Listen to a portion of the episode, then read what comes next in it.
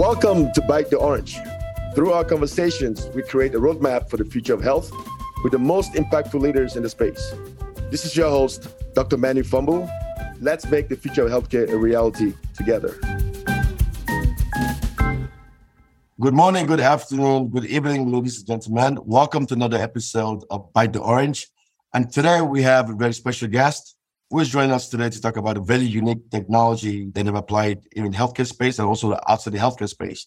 And I think uh, this is another example of great technologies coming outside from the rest of the country. A lot of times, most people think all the innovation in healthcare other elements of innovation comes out of you know the Boston and San Francisco area. But today, our guest joins us from Ellicott City, Maryland, and this is no other than Scott Haiges. Welcome to the show today, Scott. Thank you, Manny. Great to be here. Thanks. So Scott, so tell us about yourself.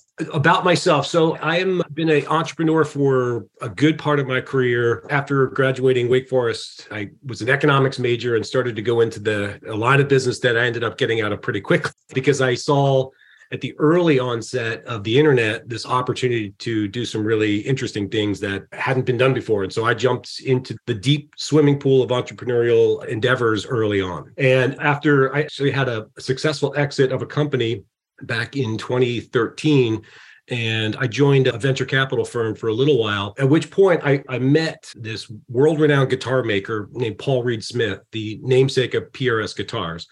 And we were looking at uh, PRS as a potential, I mean, the company that he had created as a potential investment. We didn't make the investment, but I stayed very close to Paul and once he launched the company called Digital Harmonic, he called me up and said, I need somebody to run it. And I jumped at the opportunity. So I'm much better on that side of the table than the, the finance giving money to entrepreneurs side of the table. So I jumped at the opportunity and landed with Digital Harmonic back in 2016. Oh, that, that's quite interesting. So with that being said, I know with Digital Harmonic, so tell us about the technology and what makes it very unique for you.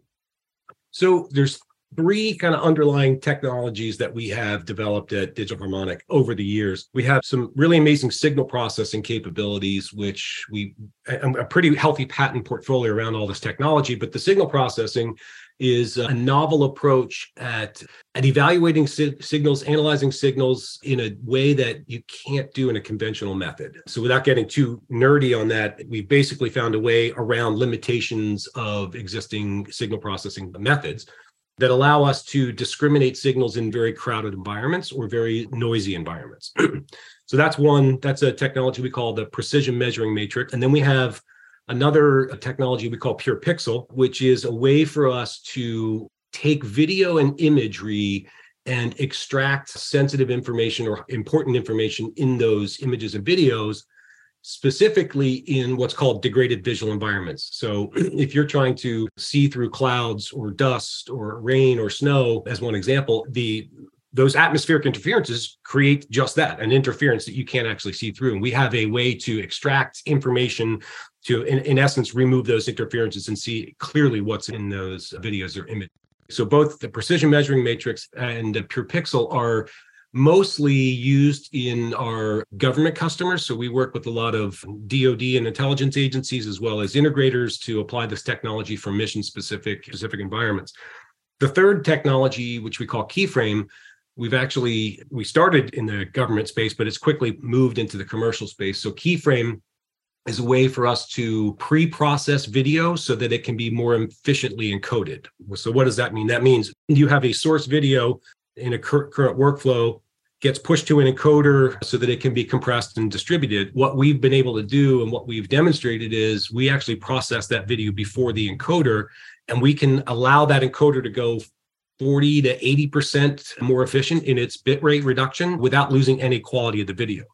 So that has been targeted to, and we're working with uh, cable companies, satellite providers, and streaming services. That's quite incredible, actually. Listen, like just listen to some of the things that you've done, and I know, I'm sure everyone knows, a lot of advancements actually in the civilian space came, came from recent interactions between private companies and the government, right? A lot of unique things come out of it. But I'm particularly quite interested in to get to, to give us an overview of cytoacoustics technology, right? To tell us about cytoacoustics.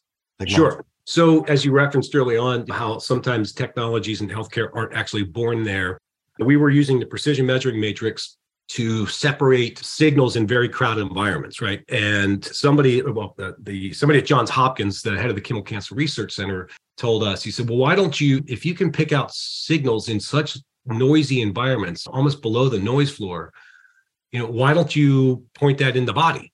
And we thought, well, that's interesting. How would we do that? And he said, I don't know. We'll get to it someday. And the founder, Paul Reed Smith, was like, I have an idea. I think we can actually use, or we can develop a way to actually listen to cells. So we spent several years designing, building, reiterating, fixing, changing paths until we finally got this machine that we developed, which is in essence a new type of microscope that allows us to put cells in a petri dish into our, the microscope and then we can use the precision measuring matrix to analyze that signal and we can listen to cells. So we've worked closely with some people at Johns Hopkins, not an endorsement from Hopkins, but they just working with them to help provide the samples that we've been analyzing.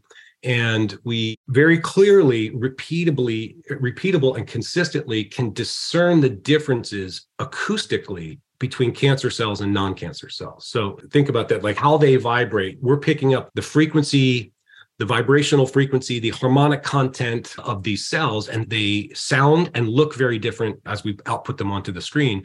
That we were able to very quickly build a classifier that within several seconds, so real time, take a sample, put it into the machine, and in seconds, the classifier can say that's cancer or not cancer. Which is quite interesting. And Scott, there's a new field as well in the digital health space, which is vocal biomarkers right? And there's several companies that I worked with in the past, actually. And I've seen and worked on research that you can actually diagnose Alzheimer's from voice. You can diagnose things like diabetes, hypertension for voice technologies.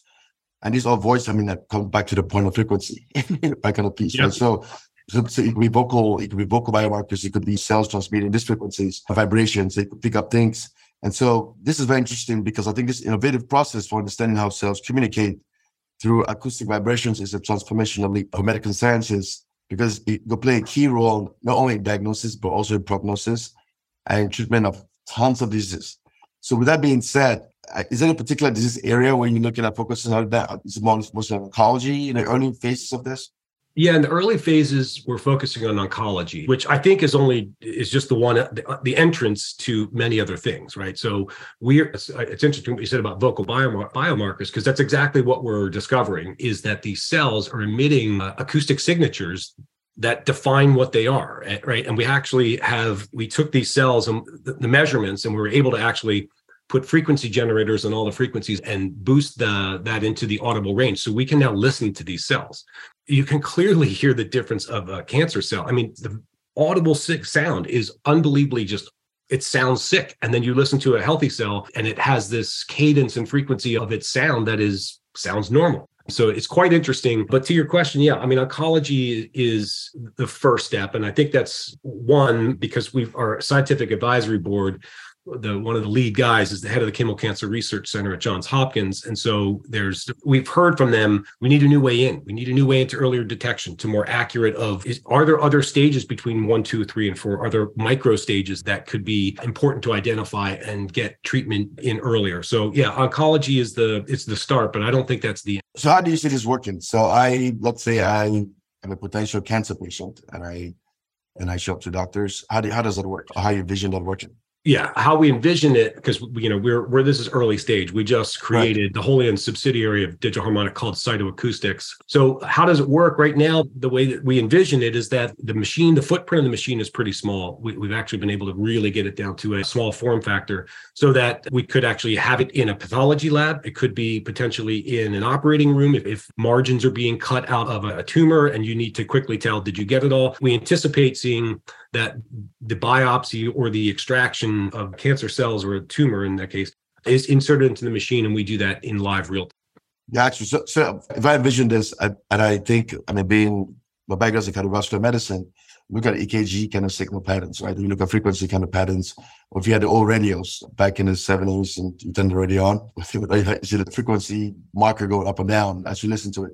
So it's, uh, do I envision something like that where you have a display that tells you like the acoustic signals and for each exactly right. Perfect. Yeah. Every kind of cancer, you have a particular signal which you identify that particular type of saying, hey, this is that tumor. and it has certain density and how frequency of the sound comes out. So that kind of reflects a particular yeah. kind of tumor. Then you might, you might do a biopsy after that, right? Because in some cases, some cancer cells, you can't just go ahead and do biopsy right away, right? So the early diagnosis could actually play a signal to justify having biopsy being correct. Yeah, and we you're exactly right. The output visually is we're looking at a specific frequency range, and we're watching the it's the amplitude modulation of that frequency, which tells us if it's the healthy cell or the cancerous cell. And thinking about that in a live environment is quite interesting. We did a live demonstration back in June. We brought I don't know, it was like 50 people in and in front of this was like the riskiest thing you could do as a startup. We're like, yes. let's put our money where our mouth is, and we brought all these people in, and they sat there in front of the machine. In front of the machine, we had TVs all over the place, and we were putting healthy breast cells and cancer breast cancer cells in it.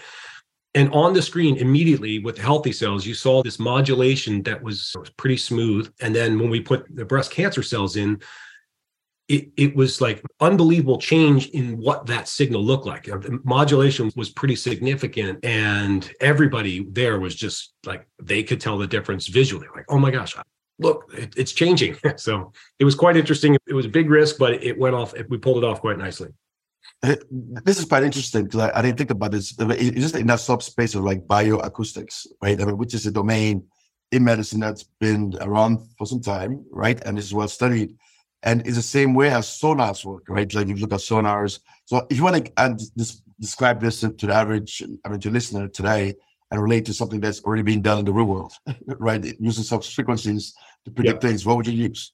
Well, is ultrasound like a good thing, or is it like a sonar? Yeah. So, I mean, I give an example of something that we've done, and there's a report that's unclassified, so we can share it with you. But we were using the same technology in the precision measuring matrix that we use for cytoacoustics. We were using in the navy to a test to see if we could if we could identify targets in the water ahead of legacy sonar systems right? Because the our ability to discern signals in these environments and therefore actually see them at range. The report showed that we were identifying these targets in the water on average seven to eight minutes ahead of the legacy sonar systems. So th- that's a good analog in the sense that if we're we have this ability to do range extension of identifying signals. So think of that then if you look at that from a healthcare perspective and specifically with these cancer cells are we hearing or identifying something in that cell that is a marker for what could become like it's headed in the wrong direction if you will that's quite incredible so so how far out and you bringing this to the market, right? I mean, I know you have to do a lot of research, a lot of work, but do you envision this 10 years from now, five years from now? I'm know, curious to hear this. I mean, yeah, I know it's novel, definitely novel. It's novel, and the regulatory pathway is not completely understood yet for us. I don't think there's anything like it, so we can't do what's called a 510K approval to get it fast tracked. But ideally, I mean, we have we have enough data to, to start a publishing process. And our advisory board, we're meeting this week to talk about what that might look like. But not knowing exactly what that regulatory pathway is, yeah, if let's say it's not going to be inside five years, hope would be maybe just outside of that. But I think on the bright side, I'll tell you that looking at you know, like if you look at the vocal biomarkers, I, I think that has been certain approvals around that already. So I think in terms of guidance and what they have the public understands, I think if you look at the cost benefit analysis here, we look at the harm we have to do to human here, it's very significant compared to having cancer and not being diagnosed early and the cost of that. It's yeah. definitely, I think, much, much cheaper. So I think there's a good precedence there on that side. But with that being said, how do you view your total addressable market in this particular space? Uh, also, a good question. We right now we're looking at this is a disruption to pathology, right? Because we're able to do live cell pathology. How that translates into well, I should say, so that that's kind of the first step. But I think the bigger opportunity from a market size is in some of the experience that we've done, we've taken and we've introduced the drugs that are designed to treat these cells. Now, this is getting towards kind of precision medicine, right? So we had some lung cancer cells and they were known. So we knew that the one cell was resistant to this certain type of drug and one was receptive to it. And as we inserted those drugs in petri dishes and put them in the machine, we saw immediate changes in their sonic behavior, if you will. So the notion would be if you have some sort of cancer and there's five different drugs that could be applied to you or could be used to treat your condition, instead of guesswork, you just put these drugs in different sample and we should be able to tell you immediately which one is the appropriate one. That is quite fascinating. So with that being said, what are your plans to grow and scale the business? I mean, I know you have this question only, does not only apply to CytoAcoustics, right? I know it's one piece of the business, but to get technology together as you fly, I mean, as you grow with, yeah. with digital harmonics, and I think kind of this grows as well. So what are your plans? In- yeah. So for CytoAcoustics specifically, we have we have an advisory board, scientific advisory board of 10 of the top people around the country in this space in oncology and in the genetics. So we built the advisory board first. We just hired CEO who is starting momentarily, but he brings a great wealth of experience in healthcare technology, both running a CEO of a public company, a CEO of a startup, has a great background as a with a law degree as well, where he was doing patent work for a major pharmaceutical company. So that's step one in, in getting us moving in the right direction. We are also doing major fundraise right now. We just kicked off. We're doing a, it's a pretty large seed round, but we're doing a $50 million round and we've started to close some of that money. So things are starting to move. And I think we'll see some really big changes come next year as far as how we start to output more data, how we adv- maybe go horizontal in some of the things that we try to do from a testing perspective. Look at are there other things other outside of cancer that we could actually be be investigating. So as we do this, the fundraising, I mean, it's all around. We have to develop. We're, we're going to strike a partnership with a with a cancer center first to be the wet lab, right? That's going to provide us with all of the samples. We need to build out our own dry lab and then an analysis lab to do all of the investigation and analysis of the data sets that we get. But we see I think from the highest level, we see looking at this almost like how the MRI was generated, right? There was at one point when it was created, there was one MRI machine, I think it was in California. Then it went to several centers till like it gained the adoption curve started to kind of go up and to the right. And then it became everywhere. And so we see, we kind of look at ourselves in that same way. Established a cancer research, one of the NCI designated cancer research institutes is our first partner and then expand from there. I think that's a very reasonable uh, kind of strategy. But I'm still quite amazed not having a background specifically in medicine, know about wet labs and dry labs. So I'm sure you've done a lot of work behind this. I'm sure there's yeah, a lot it, of research behind this. Yeah, I drink from a fire hose. I, yeah, I'm a technology guy, not a necessarily a healthcare. That's why we brought in somebody to to run the company who knows that space way better than I do. No, which which, which is quite fantastic. And I think uh, the whole space of bioacoustics, I think, has a major role in the future healthcare. Uh, where we're going. I think CytoAcoustics and the idea behind it, I think it's something that just visualizing it, I think it has a major, have major impact in healthcare. And I'm glad to hear that you guys are working on that and definitely pioneers in this particular space. We're definitely here to support you as well. So if anyone's listening, reach out to Scott if you have any more questions to, uh, to find out more about what they're doing. If you're interested in digital harmonics and learn more about the technology itself, I'm sure uh, Scott and his team will be available to help you. But thanks a lot, Scott, for joining us today. I would love to get you back on the show in the future to see how things are progressing. Yeah, thank you, Manny. I think that would be fun to go back and listen to this, and then in a year or two, give you an update because we hope and uh, plan for it to be a lot different than where we are today. So definitely. I think we spoke at the right time. I love to check the progress of this. So we'll definitely be in touch. Thanks a lot, Scott. Thank you, Manny.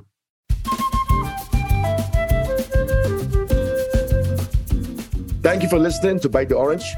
If you want to change healthcare with us, please contact us at info at emmanuelfombu.com or you can visit us at emmanuelfombu.com or bitetheorange.com. If you like this episode and want more information about us, you can also visit us at emmanuelfombu.com.